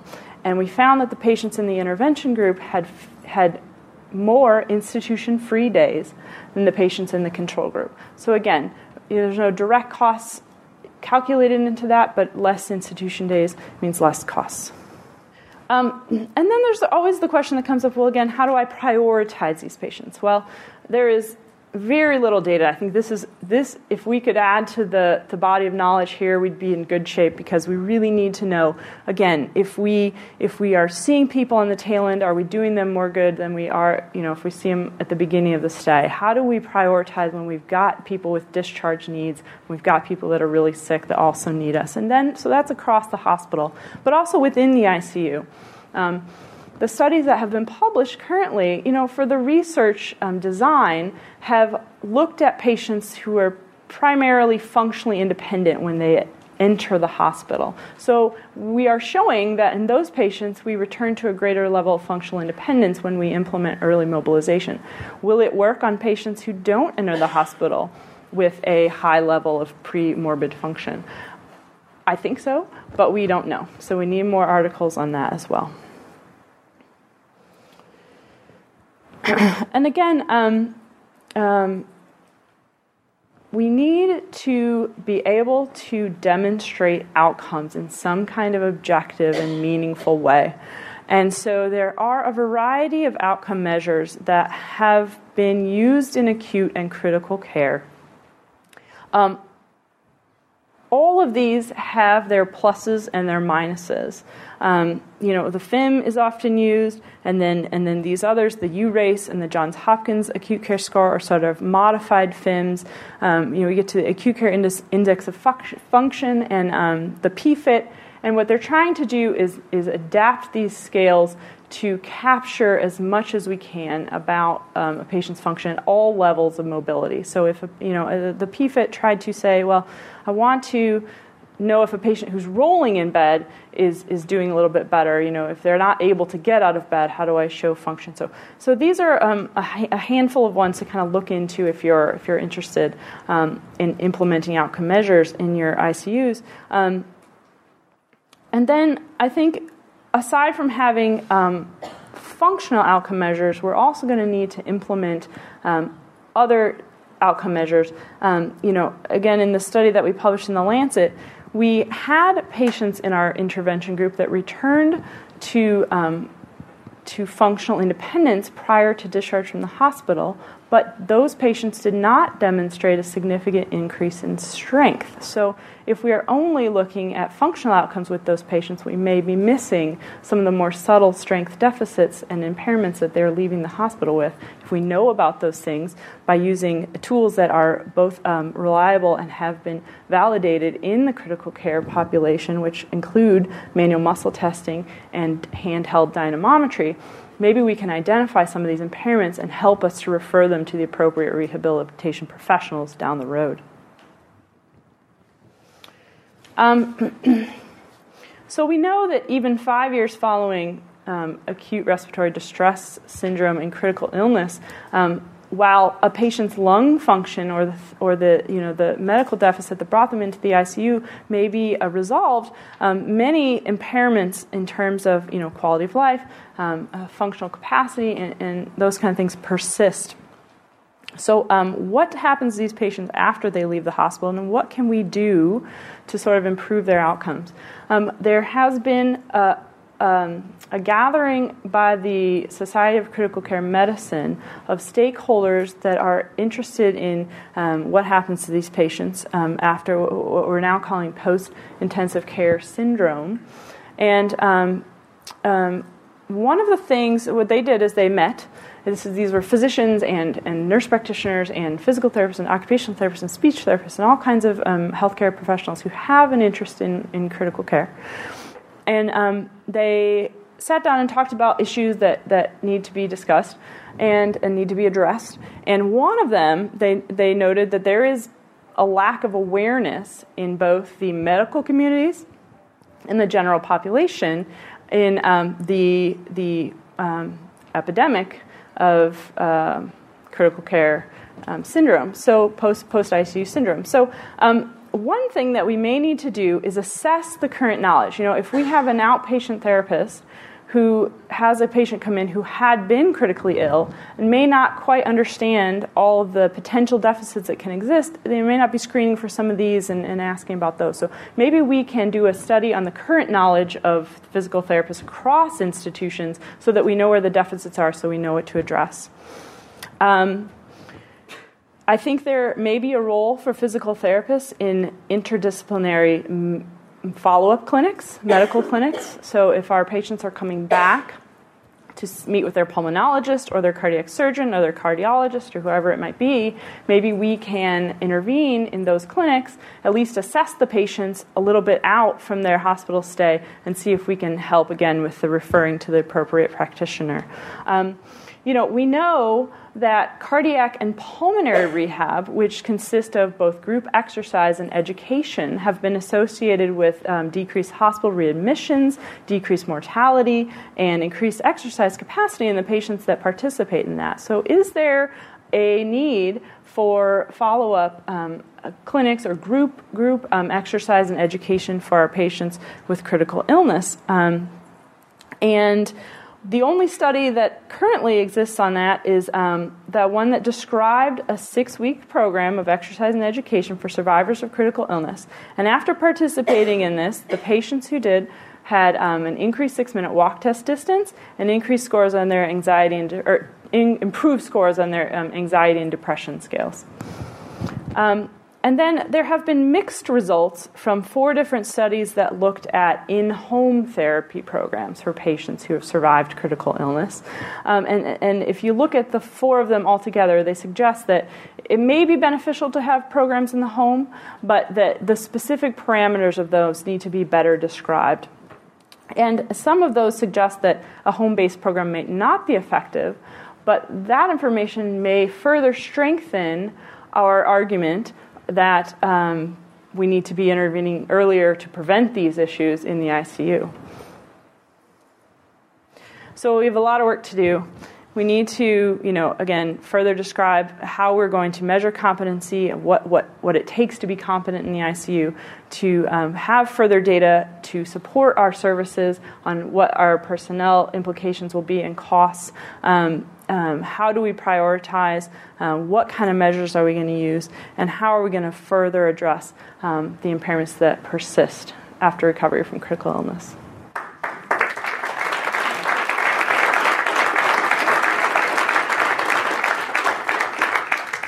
two questions for Dr. Pawlik, and then we can, I know time short, we need to leave, that would be fine, but we can open it up to questions to the panel then too. So questions for Dr. Pawlik? Definitely a lot to do. yes, people into acute care. We spend so much time doing orientation with them and getting them up and running. What do we do to keep them there? And how do we maintain, how do we develop them into leaders so that they inspire other people to stay in, in acute care? The question was once we get people into acute care and we get them trained and up to speed, how do we keep them there and keep them inspired to be kind of pushing this along? And I think that is a great question. And if anyone has any ideas and like to throw it out there, I'd love to hear them. But I do think one, one way to do that is to encourage the development of post professional programs. If we have fellowships in critical care, we're going to be developing leaders and experts in the field. And if we can then disseminate those people out to other hospitals and keep the ball rolling, I think that's going to help a lot. Yeah. I mean, I think looking to our outpatient colleagues, so I work in both in private outpatient clinic and in ICU. And I think if we look to our outpatient colleagues, they're kind of a little bit ahead of us in this model as far as residencies and fellowships are concerned. Um, and it's not perfect from a content standpoint by any means at this point or even the systems process. Um, but if you look at the medical model, I mean, those folks aren't out there on an island making decisions and doing things. And then you build this kind of culture uh, accountability, it also gives culture that's sustainable for things. Where you have people either do acute care residencies or critical care residencies, or maybe it's an acute care residency and as people talked about a critical care fellowship. And then what you get is you kind of get this sustainable model that churns out this high level medical technology skill at that facility, but they can take that wherever they go. And I think that also breeds into bringing up our research data as well. Because most of the time you're doing a residency and a fellowship, you're collecting some data involved in some research. And we kind of hit a lot of issues from some different angles. So, I mean, we, as you alluded to, and others, we still don't know what to expect of our new graduates. Like, mm-hmm. what's entry level for acute care? Is acute care even an entry level skill? Or is that like a specialty all of its own that you can step into? Like, you can go into the ICU. These are all questions facilities have, and we need to answer in our facilities. But as a profession, still, I feel like we haven't fleshed that out yet. Um, so I think collaborating with some of our outpatient folks and to the medical model, I think, might help us. I think. Yeah. I just want to say thank you on behalf of like we're a level one trauma center and we're we're relatively progressive we compared to like our community hospital colleagues, you know. So we have therapy in the ICU. We certainly are understaffed and struggle on a day-to-day basis with prioritization, with personnel, with who we have competencies. We're doing a lot of these things. Um, but coming here and listening to the progressive things that many of you are doing is so inspiring, and it's, I'm so thankful that you have the opportunity. Not that we don't. That, that's not what I'm saying. But I'm just knowing that Hopkins is going to be publishing their financial plan. Like we've been trying to take that to our administrators for years already, based on your data. You know, and it's like finally maybe there's something else that we can say, look, you know, it's working other places. Please come bring it to us, you know. So Yeah. thank you for your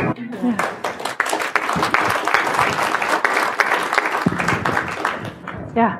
Chris. Uh, I just want to let you know that uh, we just uh, started a fellowship program at our facility in Houston, and we just uh, selected our first fellow and it's starting in next month. So we Oh. have a one-year fellowship. Congratulations. Excellent. Wow. So please join me again to um, thank Dr. Pawlik for a very obviously inspiring, thought provoking talk. Thank you very much. Um, I think in the nature of time, I would just like to once again to thank the um, PTJ, you know, for letting us ha- have the opportunity to do this special issue and bring this research forward. It's a member benefit, so we all contribute to this. So thank you, members, for again giving us this opportunity, and hopefully the information that's provided in all these different venues case reports, research reports, perspectives, our quality improvement initiatives, study protocols all of these things hopefully will add you know some fire to you and you be a really great resource as we try and address the challenges of creating new and innovative um, interventions for our patients being great interprofessional team members and really trying to raise that awareness of post intensive care syndrome across the spectrum of care. So, thank you so much for your um, attention, your great questions. I think the team will hang around for a little bit if you want to talk to them informally, but thank you so much. So, we'll conclude the formal part of our presentation now.